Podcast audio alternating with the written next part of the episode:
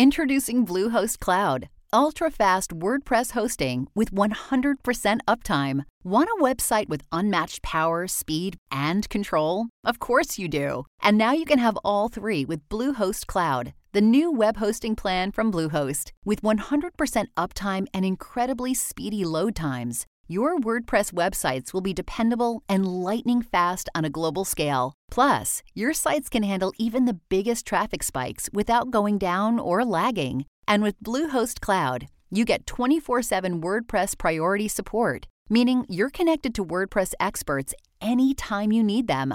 Not to mention, you automatically get daily backups and world class security. So, what are you waiting for? Get Bluehost Cloud today by visiting Bluehost.com. That's Bluehost.com.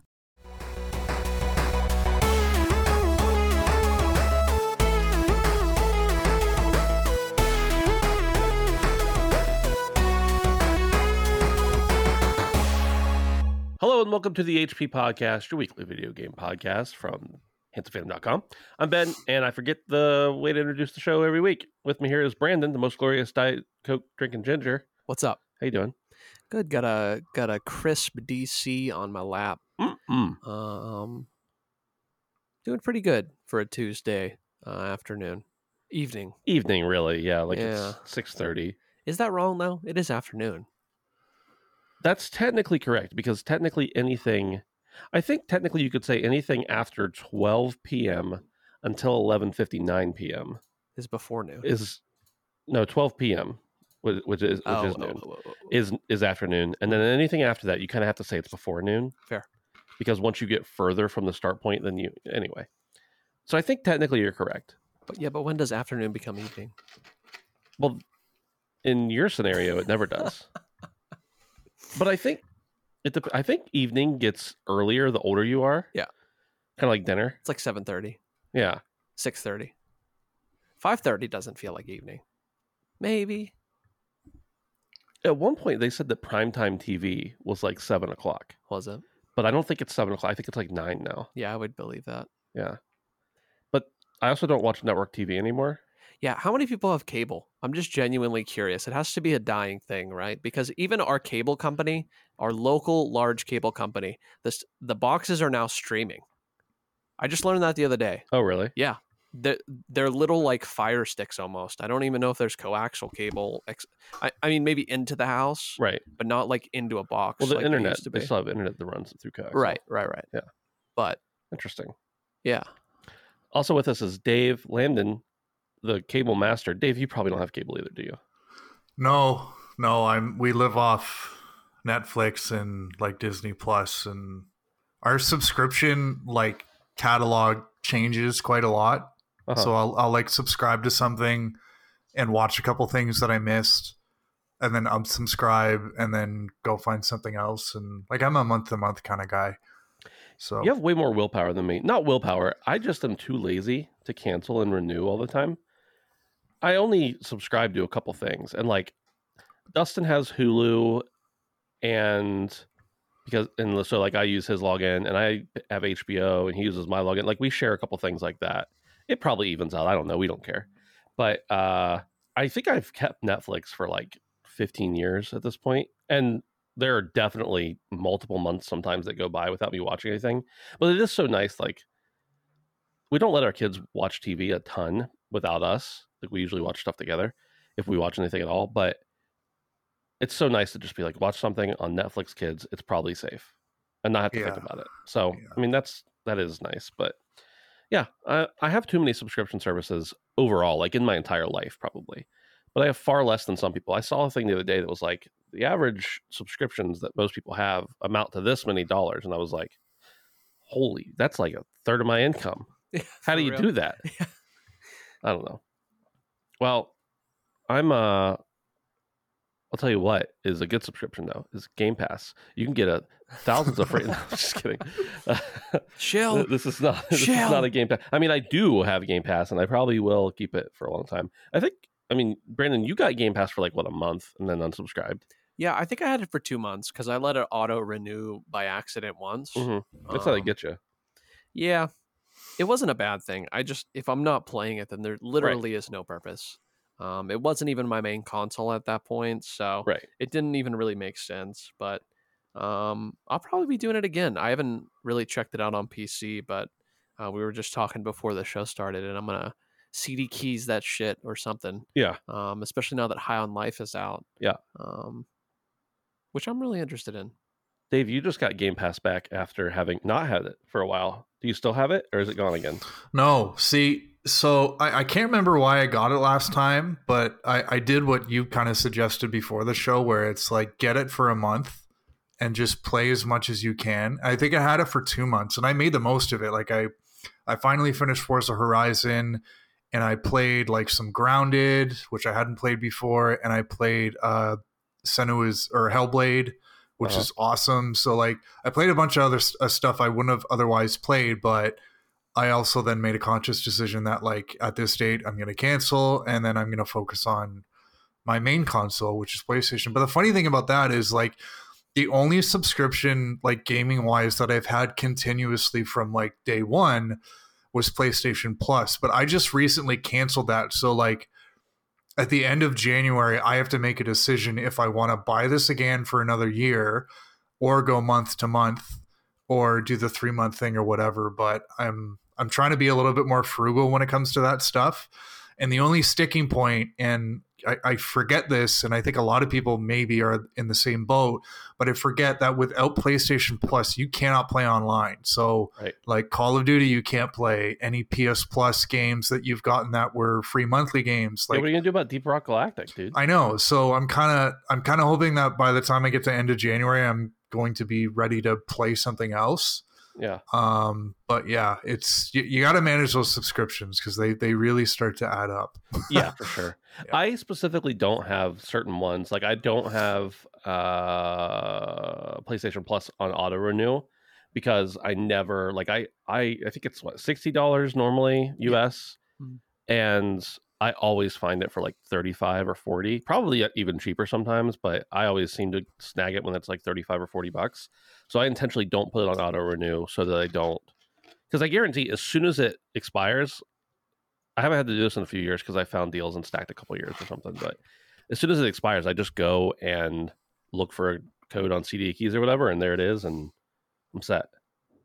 I don't know how they make money doing that, like CD keys. I don't know what those cost them. It but- did make me realize that like why Sony's been or maybe this is a reason why Sony has been so apprehensive when it comes to cross save and cross play because like one of the first things I thought of is like I've been playing a lot of Deep Rock Galactic and I know that if I stop with PS Plus then I'm probably going to jump over to Game Pass. Deep Rock is on Game Pass so is there a way I can just like jump, you know, over to Xbox and continue um kind of playing but but you can't. So there's a reason for me to to keep ps plus. Um I don't think Deep Rock's on Game Pass anymore, but, but that's not the point you were making. oh it isn't. Well it used to be but Yeah, yeah did yeah yeah, You, be, yeah. you're right. I mean that's because that would be a you know an easy way for me to kind of jump off ps plus but yeah. I'm sure that's one of the reasons. I think another reason is because they don't want you using stuff you bought on their platform somewhere else and vice versa. right right. So, I mean, it's dumb, but I get it, I suppose, from a business aspect. Yeah. The cross play, I don't understand. Cross play doesn't hurt anybody, other than, I mean, I guess, I guess you could make a case that people will not buy a game on your system if it's not cross play, but you could also make a case that people may buy your system because it's not cross play. But I think a lot of those are cross play. The cross progression stuff is a little more understandable, but the cross play stuff, man, come on Yeah, just let us play together. yeah, really. You know, we're we're all gamers and therefore all losers. that's right. And that's really what it's all about, is being losers together. Guys, before we really get into the meat of things, I want to mention two things. One, a plug. Uh, we have a Patreon, patreon.com slash Handsome Phantom. You can sign up for as little as a dollar a month, get ad free early access to the show. We very much appreciate your support over there. Uh, we also have a Discord. You can join handsomephantom.com slash Discord. We hang out, we have fun, we laugh, things like that. The other, I just want to give a, a, a shout out to another podcast. And this podcast is one of the first podcasts I ever listened to, probably in the first 10 podcasts. And it's called A Life Well Wasted. A guy named Robert Ashley does it. The first one came out in 2009, and the most recent one came out yesterday. And there are only eight episodes. So, yes, there was a nine year gap between two of the episodes. Uh, so, anyway, it's like a document, documentary, documentary style show, very highly produced. Uh, he does his own music for it. Um, about video games and the people who people who play them. I think it was what his tagline was. I don't know what it is anymore. Probably probably the same thing. But he just goes into like these weird niche things. And like the first episode, I think was about the death of Electronic Gaming Ma- Monthly magazine. And the most recent one, I haven't listened to it. It just came out yesterday, but talks about does does a thing on speedrunning, uh, speedrunning games and blindfold, specifically visiting a museum in Moscow to look at Soviet era arcade machines, just like deep dives on gaming stuff, not about video games like what are you playing this month, but like it's a it's a kind of a documentary style show. So I would just encourage everybody to check that out because it's great. And I think each episode is under an hour, and there's only eight of them. Hopefully, there's more, but that's also part of what makes them special is that they go years and years without being posted. So I just want to give a shout out because it was um when I opened up my phone, it was the first thing on the home screen, and it reminded me that that show needs more listeners. Brandon, what's up? There's a story you just alerted me to, Ooh. and it's a stupid story, but we don't have a ton of stuff to talk about this week, so we're going to talk about this. This comes from Eurogamer. It says lost Michael Jackson Sega World game recovered from UK flea market. Oh, thank God. Quote, a lost Michael Jackson video game built for the Sega World amusement parks has been salvaged from a UK car boot sale. Jackson appeared in Sega's Scramble Training, giving a voiceover to the motion simulator arcade game that was released, released in March 1993, built on Sega's Advanced Simulator 1 pod. However, following allegations of sexual abuse, all references to Jackson were later entirely removed. Earlier this year, however, a digital tape titled Sega AS1, Michael Jackson version, was discovered at a car boot sale in the UK. As Games Radar and Forbes report, it was being sold by someone selling items owned by a departed relative who happened to be a former employee of Sega, Sega Amusements Europe. It turns out that the tape contained full recordings of scramble training footage, complete with English voiceover from Jackson and dubbed into Japanese. While the game itself remains unavailable, the tapes featuring Commander Jackson have now been uploaded to YouTube. Please look this up on Google. It, it he's like glowing in the thumbnail I saw. It's magical. It's very magical. Now, Brandon, are you, you know, aside from Michael Jackson being in a game, Sure. are, are you a fan of Michael Jackson in general? Uh wow. Most people are. Um, at least his music. Right. Yeah. Um, Sorry, know. I didn't mean the individual. I meant the- Right. the, musical stylings of. Right, sure. No, I mean obviously um, monumental beyond belief um, to the music industry. Yeah. Um, as many and all know. Um, but the fact that sometimes in video games you find these small little things that end up what do, I mean, we talk about it all the time. How much video game stuff gets lost to time? Yeah. And how close was this Sega Michael Jackson game to never coming into the public eye ever? Like, did this relative think they actually were going to score some cash for this? I don't know, but I'm thankful that they did. They probably the the person who had it probably just like brought it home from work. Or was Right. like working on it at home or something and was like, well, they don't need it back now, so whatever. I'll just keep, you know, and like threw it in their attic along with like grandma's curtains and stuff. Right. You know? No, exactly. It really makes you wonder what else is out there because Oh man. occasionally I feel like especially early video games there were these like very strange don't get me wrong there's still some strange things that happen you know the rock is in Fortnite um stuff like that but like just very strange celebrity and um interesting people coming in video games that I just find delightful to discover Yeah, for sure. Like Kevin Spacey in uh, Call of Duty. What you're seeing here is modern warfare or, or no advanced warfare Advanced warfare. Um, but no, that was fantastic. That actually, uh, you know, brightened up my day a little bit when I saw that incredibly old, um, neon almost photo of uh, Michael Jackson in a beautiful Sega Pod simulation. Now, now, Dave, I don't know, um, you know, what the like if you guys have music in Canada or not, but you you've heard of Michael Jackson though, right? Yeah, I've heard of them once Okay. or twice. Dude, they got Justin Bieber. What are you talking about? I know. Are you are you gonna check out uh, the the YouTube footage of this made for theme park only video game with Michael Jackson in it? I think I have to after Brandon's recommendation and, and the description. I think everybody should. We owe it to ourselves. Yeah, Uh, I mean, if this was something that was just going to fade into obscurity and, and now just by what, like a, a ridiculous happenstance, like we can see it, why not? I mean, the funny thing is that this is Sega, so this video will probably stay up for who knows how long.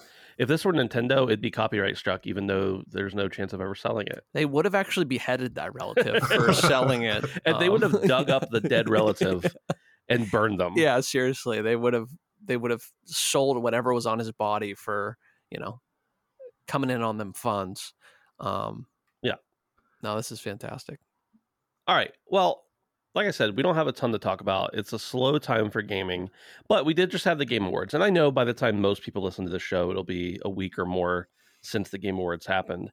But you haven't heard us talk about it yet. And let's face it, the real reason you're here isn't for our insight, it's for our good looks and personalities, even though you can't see us. So I want to just go through. Actually, let's do this. Why don't we each talk about something that we saw well, we can do this multiple times, but let's just go through and like pick something that you saw that was really cool, and then we could all spin off on it. Dave, we'll start with you. I, don't, I hope I'm not putting you on the spot here. no, I, I believe it or not, I sometimes come a little bit prepared for, for this stuff, even though most of the production is done in the 45 seconds before we hit record each Mhm. week. But Mhm. um, the biggest thing for me was uh, Judas. Yeah, Um, Yes, from. Ken Levine. Um, we've seen this before where somebody like a guy or a girl makes like a really cool video game and then makes a sequel and then another one and then sort of disappears and then they reemerge just like Ken Levine did. And and we just kind of assume that because their name is attached to it that they're going to repeat history. Um, and that's not always the case. Um, I think about was it David Jaffe that did Drawn to Death? yes, So I mean, I, that that was a good game. I, I think people liked it, but it wasn't you know his original kind of Right. what he was known for. So it was a bad game, Dave. I was I was pleasantly surprised um, of what I saw from Judas because it really looks like he's taken you know a lot of what we loved about Bioshock and and made an evolution of that. Um, I like that we got uh, an announcement trailer for a game that was chock full of gameplay, and it wasn't just like um, random B-roll, but it was like actually interesting stuff that gave us a lot of insight into what this game's going to be like. And luckily, it um, it looks like Bioshock in some ways, at least in in you know kind of clearly what it was inspired by. So I I was I was pleasantly surprised by that. Um, so yeah, I mean that's that's one that I'm dec definitely looking forward to. And whatever, who who has Bioshock now? Is it Cloud Chamber? no. Uh, well, yeah, yes, but it's Yeah. it's technically um, it's 2K. 2K. Yeah, 2K, but y- Yeah. you know wh- whatever they they eventually come up with, and I, I suspect we're going to finally have that announced to us sometime in the next uh, six months. And we've heard rumblings that it's like Bioshock in like Antarctica or something like that. right. Um, they are going to have their work cut out for them because what Ken Levine showed us was like Bioshock's next um, competition. So Yeah. um, yeah, that that Judas is one that that really looked good to me. And if you, if you haven't seen it, then I, I suggest you go watch the trailer because it looked really really cool. Yeah. And they didn't give any kind of uh, timeline on date, right? I didn't No. think so. No. Just no. surprising because like it was a lot of gameplay and it, yeah, it and clearly wasn't. for so long. Yeah. yeah, yeah. So I mean, I yeah, think they're probably smart enough, and I don't. I mean, they have a publisher, obviously, but they don't have probably the same kind of pressure. And plus, they have Ken Levine and his clout that a publisher is probably not pushing them for a release date for pumping up stock numbers and stuff. But so they probably want to just like wait until they're sure and get it right. Yeah. No, Dave, I agree with you completely. That was probably my number one for the show, to be honest with you. I wasn't like super hyped about any particular announcement except for this one. Yeah. Um, I do want to talk about some other things, but this was definitely the height of the show for me, Mhm. aside from the awards themselves. I mean, I guess for the announcements, Right. um, even the beginning shot where you're looking through the glass and sh- and Judas or whoever the lady was on the screen comes up with almost like a it almost looks like the wrench from the beginning and it almost looks like the uh, bathysphere you know the very beginning of the game Yeah. when you go through the submarine it literally almost looks identical to the beginning of the first game. Like it's very cool. Um a lot of really cool vibes. I got some like um got some Deathloop vibes a little bit just ju- just the very strong and bold uh stylization of the game trailer was really cool and just some really wacky visuals over the top um, I love the giant mech robot dog that you can potentially ride in. I thought that was really cool. Um, but super excited for more. Um, Yeah. seems like a really solid uh, concept, at least from what we've seen. Uh, and I know that's not too much, but uh, I'm itching for more at this point. Now, Dave, I'm curious from your perspective. Now, I know I've been, you know, negligent on remembering what everyone has played, but I don't think you've played all the Bioshock games. And the reason I say that is because we did a panel at PAX, and I thought, like, Handsome Phantom did a panel at PAX about Bioshock, and we asked you to be a part of it, but I was thinking that you said you couldn't because you hadn't played all of them. Am I correct, or am I totally off base? You're incorrect. Why did Uh, you not join I, us I think, panel? I think you only had because I, I I think you had an opportunity to submit for, or I think maybe you submitted proposals for two separate panels, I and think I you- submitted like four actually. you but yeah. included me on one of them, but Okay. th- I th- I assume you you had like you and Adam Bankhurst, and then you had only a select number of other people you could have on it. So I I was not included in that one, but I did play Yeah. them all. Okay. I, di- I didn't play Minerva's Den though. That's the only uh, part I missed, and Yeah. uh, I didn't finish Bioshock Infinite. So even even still, I probably wasn't the most qualified. But yeah, I, I've I've played all of them uh, to some extent. So my my memory was partially correct, Sure. and the part of my memory that was correct was that you weren't on the panel. no, I had a great time in the in the crowd though. That was really cool. Yeah. Um, yeah. So I experienced it from a different perspective. Yeah, it's a good panel. It's a good time. Yeah, I'm pumped for it too. Just in case anybody didn't know, I'm very excited. I even uh, maybe got a little hint before the show that it was coming uh, from someone who may have known, and was still surprised to see it. Really? So yeah, Damn. yeah.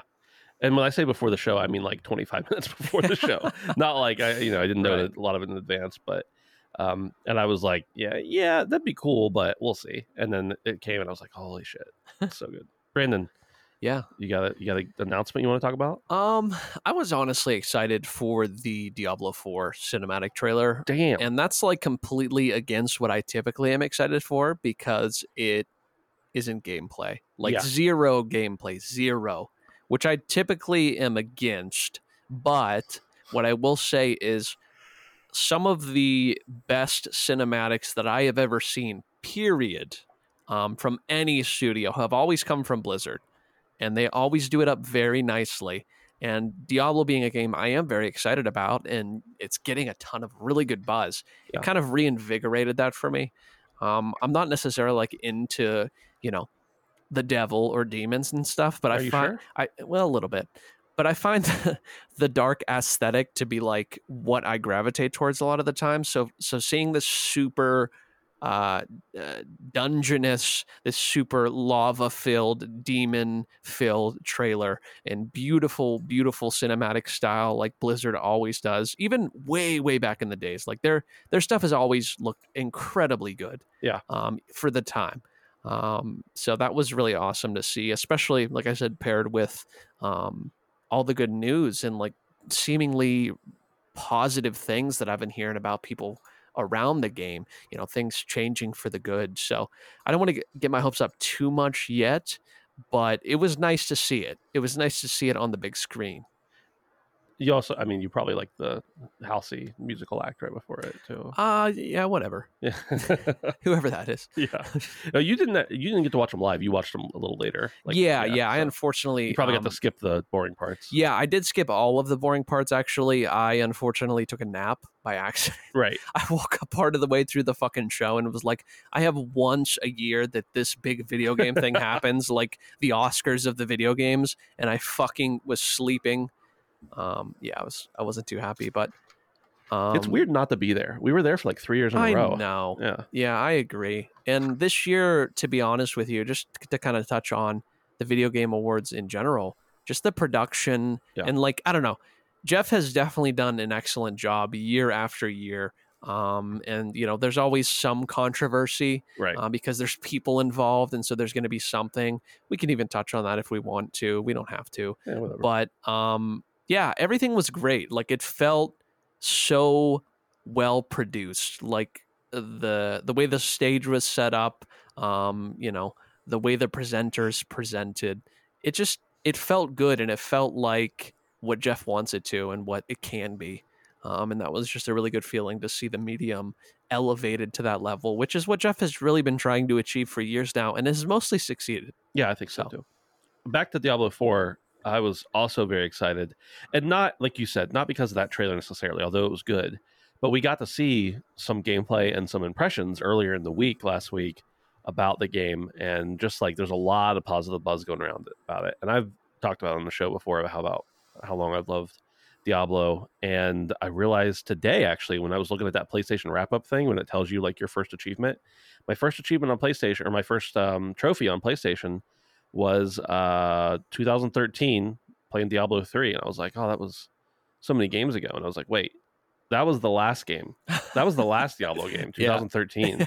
and it came out the year before that, I think. yeah So, just thinking about the fact that by the time it comes out, it will have been over a decade. yeah which is no, wait, it's already over a decade. It will be uh, over 11 years yeah uh, between games. So that's that's just crazy pretty monumental in and of itself. We Yeah. got a, we did get a release date. That was one thing we got from that trailer that we didn't have before. Uh, yeah so the beginning of next year June sixth, I think. well what is that yeah pretty close to the beginning Yeah, Dave, Diablo Four doing anything for you? Uh, somewhat, but I- I'm having a bit of an issue with Diablo 4 in that uh, I may have to do what Brandon just did and um, invest some money in a PC because I can't see myself playing Diablo on a console on uh, on a controller. That just seems weird to me. Yeah. Um, Diablo comes with that incessant click, click, click, click, click noise, and without that, it's just weird. So Yeah, uh, I'm sure I could run it, but um, I don't know. I, I don't know if it's a day one for me. I, I I'm really curious to see what this game is like at launch because I don't know if the developers have really absolved themselves of, um, you know, the Diablo three fiasco with uh, the auction house, and then we get Diablo Immortal. And I know it's a mobile game, but it's it's just it's it's created for microtransactions. So I'm curious to Right. see, but I do Different like me some developer too, Diablo. but yeah, yeah. yeah. yeah. I mean, Blizzard certainly has no shortage of launch day, week, month uh failings well dude look at to overwatch stack up on. Yeah, exactly. like come on It's another one. you know like yeah. yeah. it's it's been rough. no but it was good Yeah. it was good man and i was glad to see it so i am cautiously optimistic i will say something about what you said dave i played a lot i actually this is going to be blasphemous but what i played almost exclusively diablo 3 and it was only on controller so i've Ooh. never played on pc Oh, there's nothing like it, dude. And, uh, you know, I'm not saying it's better or worse. I'm not saying anything, but I'm saying using a controller is probably not as bad as you think. I actually had a Okay. fine time. Okay. I have played on both. I've played on contro- Diablo 3 on controller and on uh, mouse and keyboard, and I will say that I personally prefer mouse and keyboard. But I've played I played the previous two Diablo games on mouse and keyboard. So Yeah, that's right. you know controller was new for me. But Right. I was gonna say Diablo 4, but since you said it, I'm gonna say Atomic Heart. Ooh. And this comes as no surprise to anyone with how pumped up I've been on this game. And I have some bad news for you guys. You know up? how I normally don't watch trailers You did it. when you go to like a movie and you see the trailers ahead of time, that's like an exception. Like you're not gonna just close your eyes and stuff your ears full of cotton or something while you're there. Right. Same at award shows and presentations. Like you're gonna watch those trailers and whatever. But what I did was afterwards, I was like, mm, I gotta see more Atomic Heart. I went and watched all the all the stuff I've missed on it and some of the other, even some like, and man, I couldn't help it. Looks so. It looks phenomenal. I know they're just trailers, but just the way they're putting together these trailers are like literally giving me goosebumps. Yeah. Uh, and the game may not end up being good. Who knows? But as of right now, it's my most anticipated game of the next seven years because of everything else I know that's coming out. Nothing else. I mean, there's even some stuff like I'm excited about Diablo. I'm excited about Starfield. I'm excited about uh, other games, Spider Spider-Man Two. I'm excited about you know all sorts of stuff that we know is coming out, but we don't have a release date, and it doesn't matter because uh, Atomic Heart, even though it's coming out in February, is still just like ringing that bell for me over and over. And Dave, it, are the are the Russians going to scare you away from playing Atomic Heart?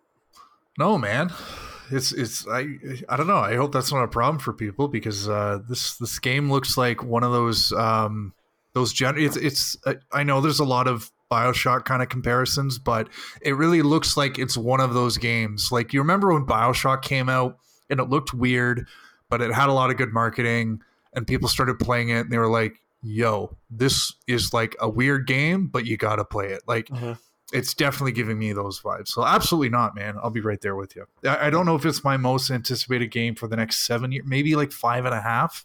Okay, But uh, we're close. We're close. that's fine. Yeah, I can accept that. And, and to to your point there, I hope that like as far as we know, these are just some Russian folks in a studio developing a game. It's not, but I do think there will be some anti-Russian sentiment that goes Yeah. around around the game. But let's let's hope not. Yeah, no, the trailers have been rife with gameplay, Yeah, uh, and it's all looked amazing. I mean, the the visuals are so unique, um, and the characters.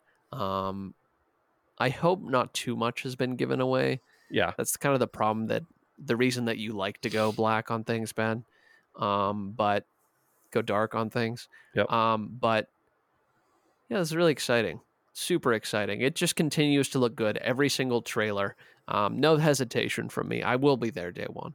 So yeah. It's um, it's another Game Pass one, Brandon. no shit. Yeah, it's gonna be day one on Game Pass. I think it will be on other platforms. I mean, it will be on other platforms. I'm almost positive, but uh, be on Game Pass day one. Damn, dude, So what a value, dude. I that's why I say like I could see myself getting rid of Netflix or something before Game Pass because I'm always, you know, you figure four months, four and a half months of subscription pays for one game, and I play way more than that on there. Fair enough. So Yeah. Yeah. That's just my personal. I mean, I can certainly understand if you're not somebody who uses it all the time, why it wouldn't be worth it. But for me, it's it's way worth it. Yeah, absolutely.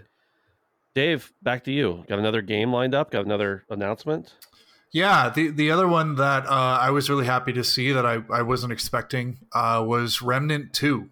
Oh yeah, Um, I really liked the first game, Remnant from the Ashes. Uh, I really like Gunfire Games. Um, they they also did uh, Darksiders. I, I think they're kind of like the spiritual successor to the original Darksider creators.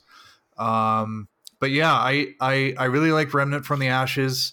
I think there's a lot about that game that like if they just approach things a little bit differently here and there, um, that you know they could have a, a good game go to like an absolutely great game. Um, so yeah, I really liked it. If it just if, if people have forgotten, Remnant was was famous for being Dark Souls with guns. yeah. Um, but um, and this is a developer too that's shown that they listen to kind of gamer feedback. So um, yeah, the game's looking great. It's coming out next year. I don't think we have an exact date yet, but um, yeah, I'm really looking forward to this. Um, and yeah, it's uh, it's looking good. It's looking good. Remnant two. Nice. Yeah, it's one of those I haven't really paid any attention to, mostly because I did not play the first one.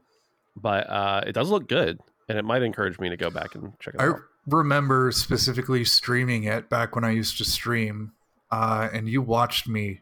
Yeah. And you were like, I know nothing about this game, but I'm going to watch you play it. and the big thing about that was like, it it was kind of like a, a good example of of why procedurally generated levels can be great, but they can also be weird Uh-huh. because like it, it, i know i just kind of bigged up the game but one of the things that i hope they address with the sequel which is why i'm, I'm excited that they're they're they're taking a stab at it again is um like there were these levels and like there were there would be these paths and like you would kind of go down these paths and be like oh there's going to be something here because like otherwise there's no reason for this hallway to be here or whatever and it would just kind of lead to nothing and i think it was like a really good example of like the worst. like this this is a demonstration of like procedural generation because this is here for no reason But, right, right. um So yeah, but in, in any case, I'm looking forward to the sequel.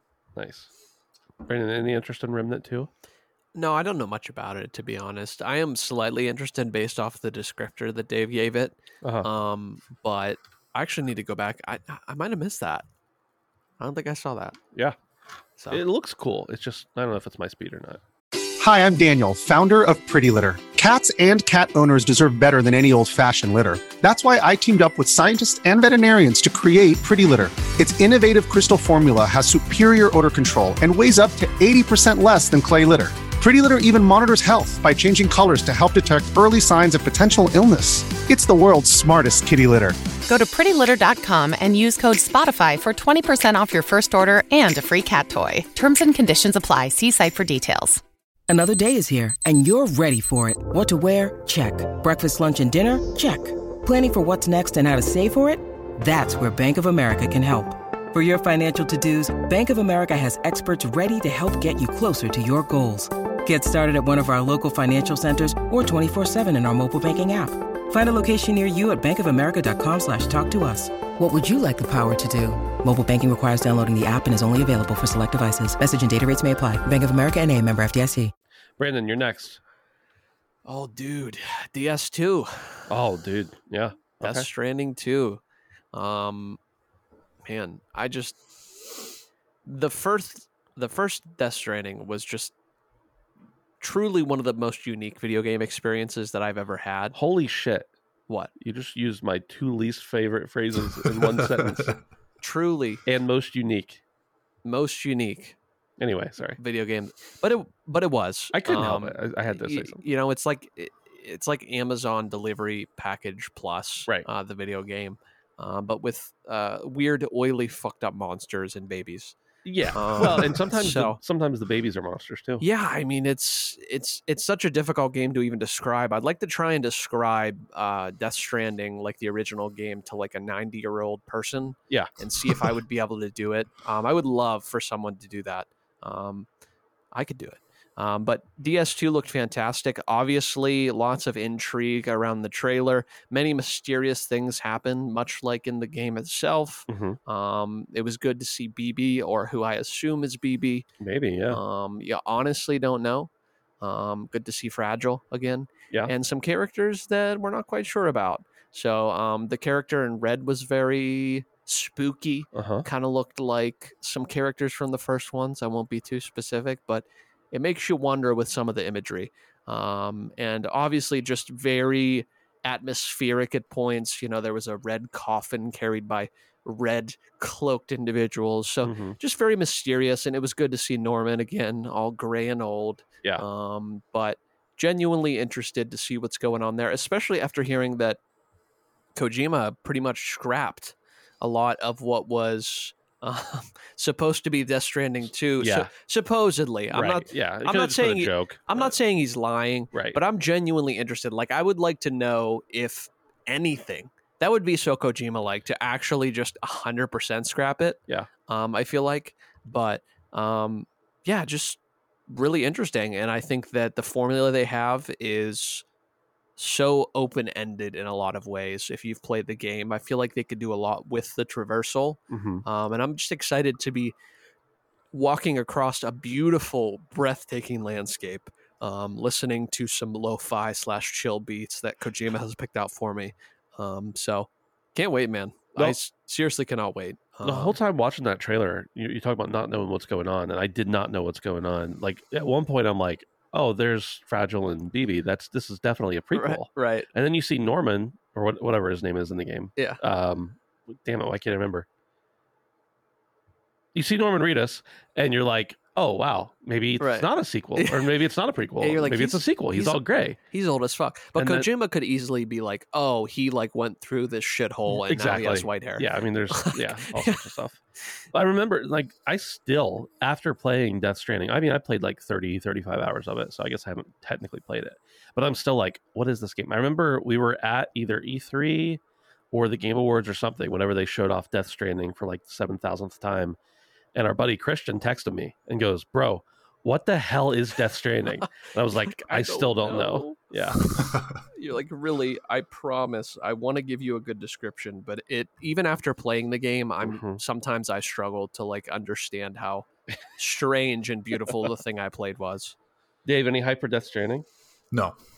No. Okay. I've I've I've stared at Death Stranding 1 in my basket on PSN like a dozen times and just said I can't fucking do it. Yeah. So, yeah. Yeah. I, I don't It- think I'm going to play the original. I keep wanting to go back to it. I played like 30, 35 hours, like I said, of, the, of it. And then when the extended edition came out, I had gotten the, or the PS5 edition or whatever it was, I'd gotten the disc for really super cheap, like under $5 on clearance at Walmart or something in Cincinnati, I think. I don't know. And I popped it in again. I started over and I was like, well, I started over and I lost interest. And now I'll probably never finish the original game. So I don't know. We'll see. Sam Bridges. Sam Bridges, thank you. That that was a good reminder. But you know what I should do? I should play the sequel without playing the original and then come Oh, on the God. show and try to explain it. I mean, Honestly, you're welcome to do that. you probably would do just as well as someone who had played the first game, and that's no slight towards Kojima san. Um, but Yeah. super cool. Just beautiful. Even the trailer was beautiful. So it's good to see him on stage too. yeah, Him and Jeff are like close. So I w- I wasn't surprised to see this, but um, it's very funny to me because I, I'm sure this isn't really the case, but sometimes I get the impression when I watch the two of them interact, I'm like, Jeff is he he is he is Jeff's friend. Jeff loves him, right, but does Kojima care about Jeff at all? dude, Kojima's Kojima. yeah, That's know, that's like, my yeah. issue with it. Is it seems he's such a fangirl yeah. over Kojima, but it's I don't mean, know. I'm sure there's a um uh what's the word I'm looking for? A nationality uh A language disconnect barrier, there. yeah. There's also a language barrier, obviously, but yeah. So I'm always like, does Kojima actually like Jeff, or does he just like him because he likes him? Because nobody likes Kojima more than Kojima. So if you really like Kojima, he likes you even more because you like him. except for Guillermo del Toro. I think he loves Kojima. Yeah, I think they do get a, get along pretty well. That's the bromance I do ship, Yeah. Yeah. to be honest with you. The next thing I want to talk about is the Vampire Survivors mobile port. Yeah, it's crazy. I didn't realize it was coming to mobile. They didn't announce it. Really? Now, I had hypothesized several times that this game could be played on mobile. I think I had talked about it in the theme of cloud gaming because it was available through uh, Game Pass via cloud. But it is now available. And I did get a chance to play it a couple times, but there's part of me that's just like, well, I don't really want to lose all my uh, pro- progress and Right. achievements on the other version. So- Right. But I, I will say that the mobile version feels a little slow to me. Like it doesn't control super well to me, just with like your thumb. I mean, I'm sure with a controller it'd be fine. But I'm like, I'm finding it difficult to like, it doesn't feel like I can make the turns fast enough in the mobile version. I don't know. Anyway, the bigger thing I wanted to talk about here is this game is it's only like three ninety nine, four ninety nine on Steam, is on Game Pass, and they've got a DLC coming out soon and everything, but they put out Vampire Survivors on mobile for free. And not free with microtransactions, not free with ads, for free. The game is just free. It's crazy. And that's crazy now, especially in the landscape we're in. Seriously. But I'm just wondering, and obviously we don't know, I'm just curious, what is the end goal? Because the game isn't very complex. I'm sure it was relatively easy slash cheap to port, although I have it may have been very difficult. But what is the what is the end goal? Like why put out the game with literally zero monetary return? Maybe they're just hoping to get more people to check out the other versions that actually cost money. Maybe they're going to put out the DLC on the mobile version and that will cost money. Yeah. I don't know. Honestly, I think with a game that's this cheap and so on the up, Yeah. I feel like the plan is probably to like, yeah, exactly what you said. Have people come back to your product in a different way. Right. Because for three ninety nine at its highest price, Yeah. If I like it on my phone and I'm like, yeah, this is nice. I'm maybe I want to do a controller. Am I gonna uh, play it on my phone with a controller? Probably not. I would just spend four fucking dollars, Right. and buy it on PC or buy it on you know whatever. Yeah. Dave, have you checked out Vampire Survivors yet? I haven't. No. I Um, but this just kind of strike me as a as a potentially risky strategy if that is sort of the case where it's like we know our game is best enjoyed on console or PC. Is it on PC? I assume it's on PC. Yeah, it's on. P- It was on PC first, I think. So like if if the experience isn't as good or it's best enjoyed on console, do, do you kind of run the risk of turning people off if you know they jump in with the free version on mobile, uh, and then you're just kind of expecting them to check out the paid version on console? Um, I don't know. I kind of suspect there's more coming, and it's like it's free now, and maybe it'll stay free, but there's going to be like extra content or some sort of microtransactions coming. But it is a weird kind of strategy. In any case, I like seeing people kind of experiment with this kind of stuff. It also is like, I assume it doesn't have uh, a development team of hundreds of people, so maybe No, maybe no. it was just a passion project, and they're like, let's you know, let's just try it on mobile, see what happens. We'll put it out there, um, and they've they've clearly made their money back. Oh yeah, I would imagine. maybe it was a nothing to lose sort of scenario, but yeah, Yeah, they definitely. Man, the game. I think it's. I think it's five bucks normally, and at one point it was four, or maybe it's four, and at one point it was three. Uh, they put it on sale for a while there before their 1.0 patch, but I just can't imagine that this game cost very much to make, and it was developed by one person. Now, who knows going forward what it is going to be like, but right now it's developed by one person, and I would certainly assume that they've uh, made their money back in multiple uh, multiple bank accounts worth of money, probably. So good for them because it's very addicting. It's like crack. One more game. That's what I keep hearing. Yeah, I keep hearing crack is worth trying too, but Yeah, well, I'm not to risk it. Dave, there was also one more announcement, uh, or there, were- there were lots more announcements. There was one that we can kind of morph into our "What have you been playing?" section, and that is uh, Forspoken. We also, I mean, we saw some stuff about Forspoken, but we also got a demo uh, for free on PS5, and you checked it out. I did, yeah. I, I rolled credits on the demo, as it Wow. were. It's it's not a long demo, um, but uh, yeah, a, a friend of the show, uh, Sabrina Boo Stewart, jumped into Discord and kind of reminded us all that this is free on on PlayStation. So um, yeah, I checked it out. Um, it's an interesting game. Uh, I will say right off the bat, and I can't take credit for this because I was watching um, Easy Allies preview, and Michael Damiani kind of put it really well. Um, it was giving infamous vibes in Okay. terms of like what it feels like to use all the different kind of um, offensive abilities and even some of the traversal stuff. And um, it also reminds me of Infamous uh, Second Son in many ways because that was a PS4 launch title, and I kind of felt like visually that game did a really good job of showing what the console could do, especially when it came to like animation and and visuals. So, um, Forspoken is is is pretty impressive looking when you're focused on kind of the character. I can't remember her name, but like just the way she moves and interacts with the environment um, and you know when you string together your attacks and you kind of start to understand the the combat system and and experiment with stuff um, it all it all is is really visually impressive. Um, i i know for i wouldn't say a fact but I, i'm assuming that like the demo was kind of set up in a way to just kind of give you a taste because you you unlock some abilities and you can go and and see the different upgrades that are available. And like there's a lot there. And i really suspect this is a game all about kind of um, experimenting with different kind of um, combinations of attacks and stuff like that. Um, and each encounter that you actually have you have like a, a um, a devil may cry style like grading system. So the more attacks you string together and the fewer times you get hit and the more times you dodge like the higher up it goes. So uh, i really think a big draw of this game is going to be like mastering that combat system so that you can um you know kind of get higher scores and stuff like that. Um so yeah i mean it i, I went in kind of being ho hum about this game, and I wouldn't say like I'm pumped for it or like I'm gonna pre-order or anything, but like I am genuinely interested, and I could see myself purchasing this game.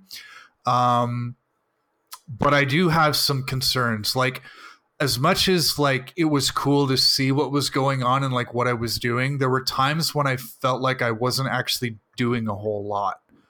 Like it was kind of a lot of just button mashing stuff. Um, and again, I, I, know you kind of unlock more more abilities and stuff like that, but um, I know uh, you know this coming from Square Enix, they've they've kind of been accused in the past of like pouring a lot of time and energy to making things look cool, but like the actual depth in in the gameplay wasn't really kind of up to the same level. So that's potentially um, a bit of a concern that I have. Uh, the other thing is, is like as cool as the character looked and the animations were good.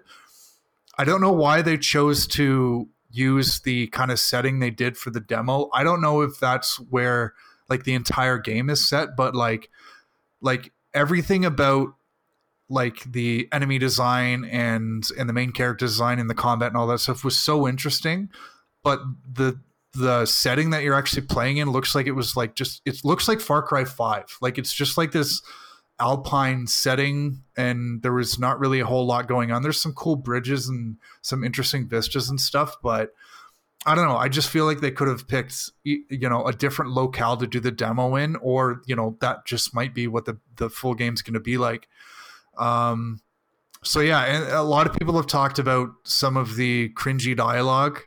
Um, that was there, definitely. Yeah. Um, I know there's there's a setting you can do to kind of change that down to just kind of essential banter back and forth. She, um, the main character has like this. I think it's her her gauntlet or something that's talking to her and and giving her some advice and stuff like that. And and yeah, some of the back and forth was a little bit cringy. Uh, it wasn't game breaking me, and I think the longer you're actually going to sit with the game, the more you're going to get used to that, and maybe it actually becomes endearing. But um, yeah, something I noticed. But I mean, at the end of the day, I'm I'm interested to see how this game does. It comes out in January. I think it's like the next big release we're gonna get. I believe it's PlayStation exclusive. Yeah, and it's, if anything, timed exclusive. I mean, I, I think we've been kind of, uh, you know, we're we're over two years into this new generation, and I think this is one of those few games um, that isn't first party that I think really kind of shows some next gen visuals, at least from just the character design and, and animation and stuff. So yeah, I mean, I, I would urge anybody to check it out. It's a free demo. It's not long. Um, yeah, nice.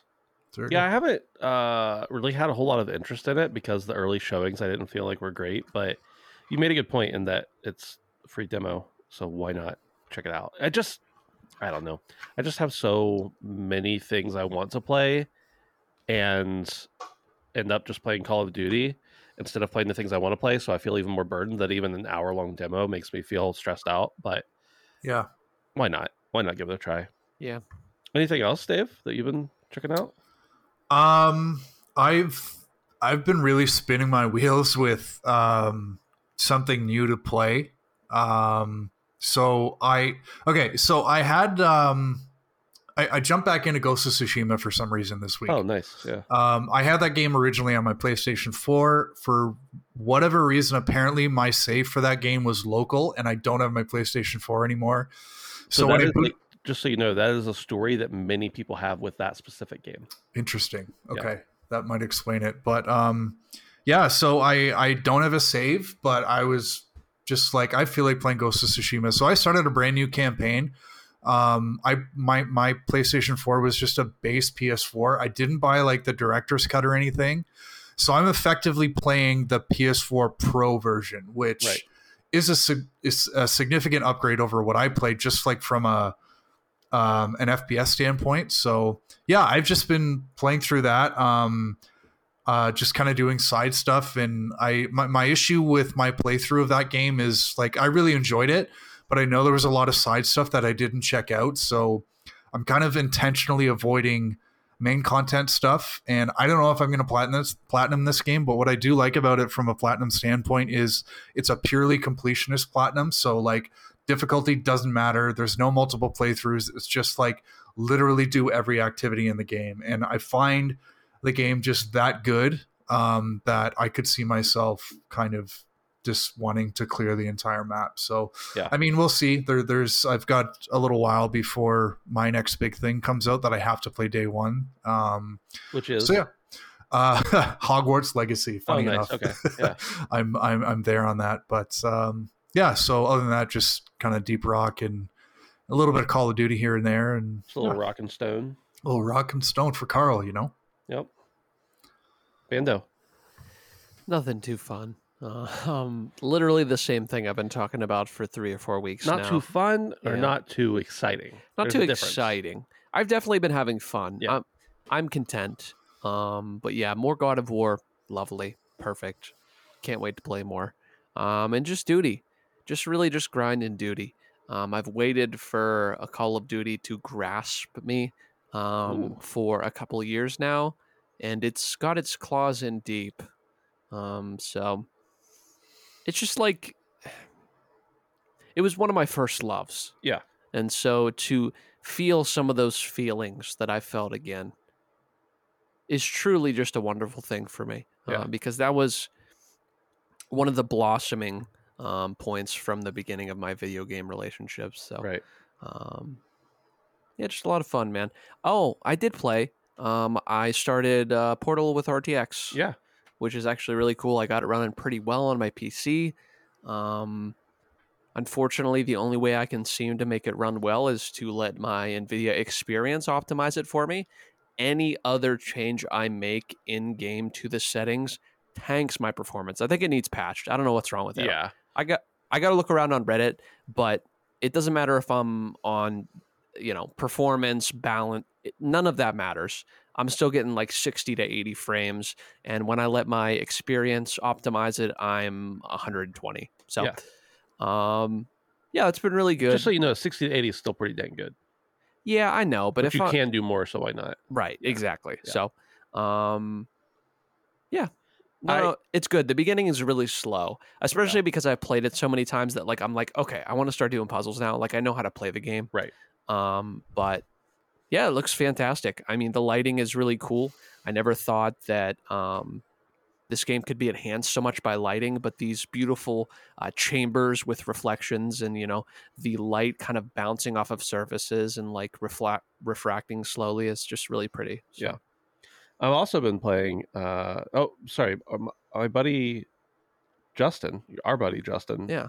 was saying something about there's something some particular setting, and I'm forgetting if he said it was like a, a four if you have a four series card or something. Something I don't know. Said that if you you have to go into uh, one of the documents and edit it in Notepad in order for it to run properly on a certain type of card that it's supposed to work. So like, there's clearly something they didn't Yeah. they were just like, yeah, put the RTX patch on it. And they were like, we don't have an RTX patch. And they were just like, now you do. just write with RTX and it'll be fine. Seriously. and so there's definitely some Yeah. some disconnect there going Yeah, on. But I've, sure. I've also been playing a lot of Call of Duty still, and will probably continue to be for a while. Although I was saying earlier that I just need to play less Call of Duty. I've been just mostly just leveling up guns for a month now. It feels Dude, like you're close to the end though. I, I am. Yeah, I'm on. I'm finally on pistols. Now- I'm done with everything else. there's a new grind once you're done with that. I- But I'm not doing camos. oh, pussy. I mean, for the one, for a couple guns that I'm going to rock all the time, I might go for camos. Yeah, but no, and and. I've already unlocked. I think I already unlocked a couple of them by accident, There you go. like a couple of the the uh, higher end camos. So It's not hard. It just takes a lot of time. I've always been a function over form kind of guy with with Call of Duty, especially. Yeah. Uh, I don't need to buy the skins. I don't need to unlock new camos. Uh, but yeah, that is a grind. But for me, I just want to actually get to play the game now. Uh, that I've unlocked so many guns. I just now that because the problem, not the problem, but the thing about this game is it's diff- the way the weapons work are different from the other games. You get attachments for certain guns by unlocking them on other guns. Right. And so, used to, like, if you leveled a gun up the whole way, any of the attachments that you wanted to use for that gun, you could use. In this game, if I finish leveling up uh, the 74U, for instance, there might be the attachment that makes it the perfect gun for me, but I won't get it until I unlock it on the sniper rifle for some reason or whatever. Right. Uh, you know, just an example. But so that's been a little bit annoying and also a little bit fun. So I'm I'm almost done unlocking everything uh, that I want that I need. Well, almost done, done unlocking everything. Period. So that is fun. I saved the pistols for last, and I'm regretting it because it's a grind for Yeah. sure. Yeah. yeah, yeah. There are some new. There's a there's a raid coming. Yeah, so this week, um, the the the mid season, Yeah. essentially the reloaded, as they're referring to it, um, is coming. So a new map, new Mhm. gun, Mhm. new skins, uh, paid. I'm sure there might be some free stuff. Yeah. and then uh, shipment and the raid. So, Yeah. which is pretty cool. Good because I finished up the battle pass, and once I finish all my guns, I'm going to be like, well, what do I do now? Because I've played Yeah. everything already. Right, right, right. Uh, also, I've been continuing to play Plague Tale Requiem, and I'm still finding it. I think I talked about it last week. I'm still finding it a little bit hard just to move forward, and not like the game's hard. Just like I'm like, oh, It's just and I'm it's just- heavy. I'm trying to decide still. Like, have I? Do I not like stealth as much as I used to? I don't. Because I used to love stealth games. Yeah, me too. And now I'm like, I just want to run up and club everybody in the head. But I think I talked about all that last week. But I've put, I don't know, five or six more hours into it this week. Uh, so I figured I'd mention it. And the last thing, Marvel Snap. I'm getting really into it, guys. I'm getting, I'm like nerding out now. And I'm still not playing it a ton. I'm spending a lot of time with decks and like experimenting with stuff and looking up YouTube videos and Reddit posts. And I downloaded this app for the computer that will track your games and like optimize your deck for you. Hell I mean, it doesn't optimize your deck for you. It just tells you what your deck's doing and like you can see your win loss with it and you can see. And so like I'm really getting into it and now like trying to imitate other decks that are just obviously destroying me every time I play against them and learning the ins and outs of those. Not because I want to use them, but because I want to know how to combat them. Right. So, because you never, you, you don't find out how to combat a deck until you use it and someone else kills you with it. So, like, that's been uh, a lot of fun. But I just am surprised at how much it's it's uh, brought me in because I'm not a person who wants to stare at my phone all day, and I've definitely been playing a lot of it uh, compared to how I would normally play mobile games or even look at my phone in general. I notice my battery is dying very quickly now as compared to how it used to. I could rock. I mean, I, I would plug it in every night, but I could rock the same battery charge for like three or four days because I just don't really. I don't stare at my phone all the time, but now there's no chance. It's got to be charged every night. uh, and then it got best mobile game at the Game Awards, and I saw all sorts of people start talking about it. Dustin mentioned it on Sacred Symbols and how he started playing it. I think last week, and he's liking it. And I see all sorts of buzz from it from that, and I'm like, good because this is actually a good mobile game, and I want. I feel like good mobile games need rewarded because I want to shit on bad mobile games twice as hard. Right. So, anyway, that's it. That's all I got. That's it. That's all we got. Yeah. I just looked over at the screen and Dave was like whipping around in his chair violently. I'm not sure what happened over there. Uh, maybe the cat tried to go outside or something. I I'm not thought the sure. door was opening. Have you guys seen that YouTube video of a guy who was doing like a live stream or something and somebody broke into his house? Jesus No, Christ. I Yeah, it's- That's it's- terrifying. it's- New he fear fine. unlocked. Yeah. Everyone was fine. But uh, yeah. The good part is when we're here recording, we're up in the studio and um, Dustin is most likely downstairs. So if anyone breaks in, Dustin will probably die immediately, and then we'll have time to escape out the window or something. so like, I don't know if that's the good news, but I mean that's That's news. I mean, yeah, it's Yeah. news for sure. Don't forget about the Patreon, patreon.com slash handsome phantom. Also, don't forget about the Discord, hands handsomephantom.com slash Discord. We appreciate it. Brandon and I will be playing Call of Duty Modern Warfare against the creator, no, the director of the original God of War, the director of Twisted Metal, David Jaffe, along with our buddies uh, Dustin, Justin, Josh, and Lockmort on Monday night, whatever date that is. Uh, let me let me look that up. It'll be at 9 p.m. Eastern. I will be streaming, uh, as well as I'm sure Jaffe will, and probably other people as well. Um, I can't find the calendar app on my phone, but Monday night, 9 p.m. I'm at Ben is Handsome on Twitch. The 19th, we'll be playing against David Jaffe and the team of people he's assembled. And uh, our goal is to one tell the man, you know, I mean, I've talked to him before, but uh, that we admire him uh, for his work on these amazing franchises, plus Drawn to Death, uh, and then also crush him into the ground and make him cry. Who's on his team? Just people from his community, Okay. like yeah, his. Uh, it could be anybody. The yeah, the goal is still the same. yeah. I'm actually trying to figure out if it's actually practical for me to target no one but Jaffe. I mean, we can make it happen. Yeah. So you you guys clearly have a ringer in Brandon. I wonder who's is David Jaffe the ringer, or is he does he have his own secret weapon? He must. Uh, We're hoping they have no weapons. I will not disparage a man, but I will say that if there's a ringer, it's it's someone besides Jaffe okay. because I've seen him play and he's fine. Also, you're giving me too much credit. You haven't played enough uh, uh, enough games with our buddy Justin Guns. Our He's buddy Justin cracked. Guns, He's fucking crap. I play so. games with him like probably th- at least three of seven nights, probably more like four of seven nights a week, and uh, he's good at every game. Yeah. and he is amazing at Call of Duty. So. Uh, I'll tell you what, though, Brandon. I used to think you were really good. You're shit compared to Justin. I know. It's I know. He's making me look Wow. bad. He Wow. really is. Yeah. So uh he's our ringer for sure. All right, that's it. Bye. The HP podcast is brought to you by our patrons over at patreon.com slash handsome phantom. Thanks to our producers, Grabalicious, Christian Snow, Rainick, Chris Bylock, Derek O, Nuke Dukem, Brian Parrott, H-Trons, Maurice Bays, Passive Pixels Edwin Castillo, Boots, Poot, Jared, Josh Cummings, Edward Walton, Charles Peterson, Toby Ryland, Wormhat,